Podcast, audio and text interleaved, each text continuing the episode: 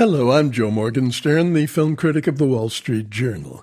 Everything else seems to be falling out of orbit these days, so why not the moon? That's what happens in Moonfall. This zestfully ludicrous disaster epic springs from the mind of Roland Emmerich. He's the man who gave us the alien attack in Independence Day and the Earth freezing over in The Day After Tomorrow. After two years of COVID theater closures, zestfully ludicrous may be just the ticket for a film that's showing nationally on big screens.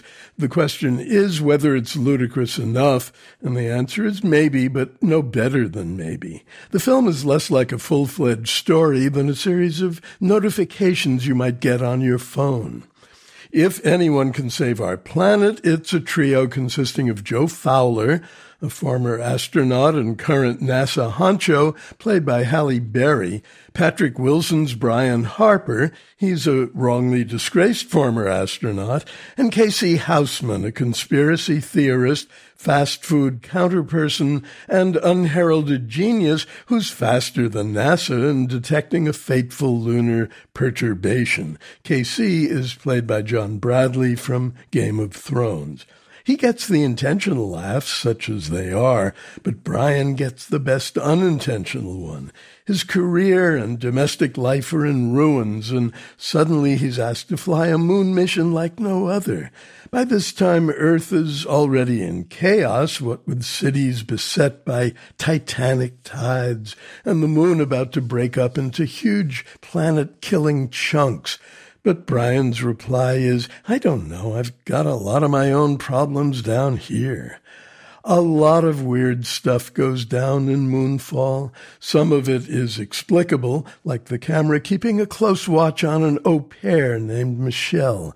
She has nothing to say or do, but then, toward the end, she performs a brief, all but superhuman and totally superfluous act of heroism. She's there mainly because she's played by a Chinese Canadian actor, Kelly Yu, and a huge chunk of the film's financing came from Chinese distributors. Less explicably, the camera hardly notices the Chrysler building, which has been lifted by the moon's gravity from Manhattan to the Colorado Rockies. And the movie contends that the moon is hollow, so how come no one has noticed until now? That's a question for the ages, but another one comes to mind. What if Moonfall is prophetic? Not a prophecy that the moon will fall, but that audiences in the big screen future will fall for films that carry forward the spirit of this one. Action extravaganzas in which a sufficient swirl of images and a sufficient volume of sound banish the last vestiges of connective tissue and dramatic development. Not saying they will or won't, just asking. I'm Joe Morgenstern. I'll be back on KCRW next week with more reviews.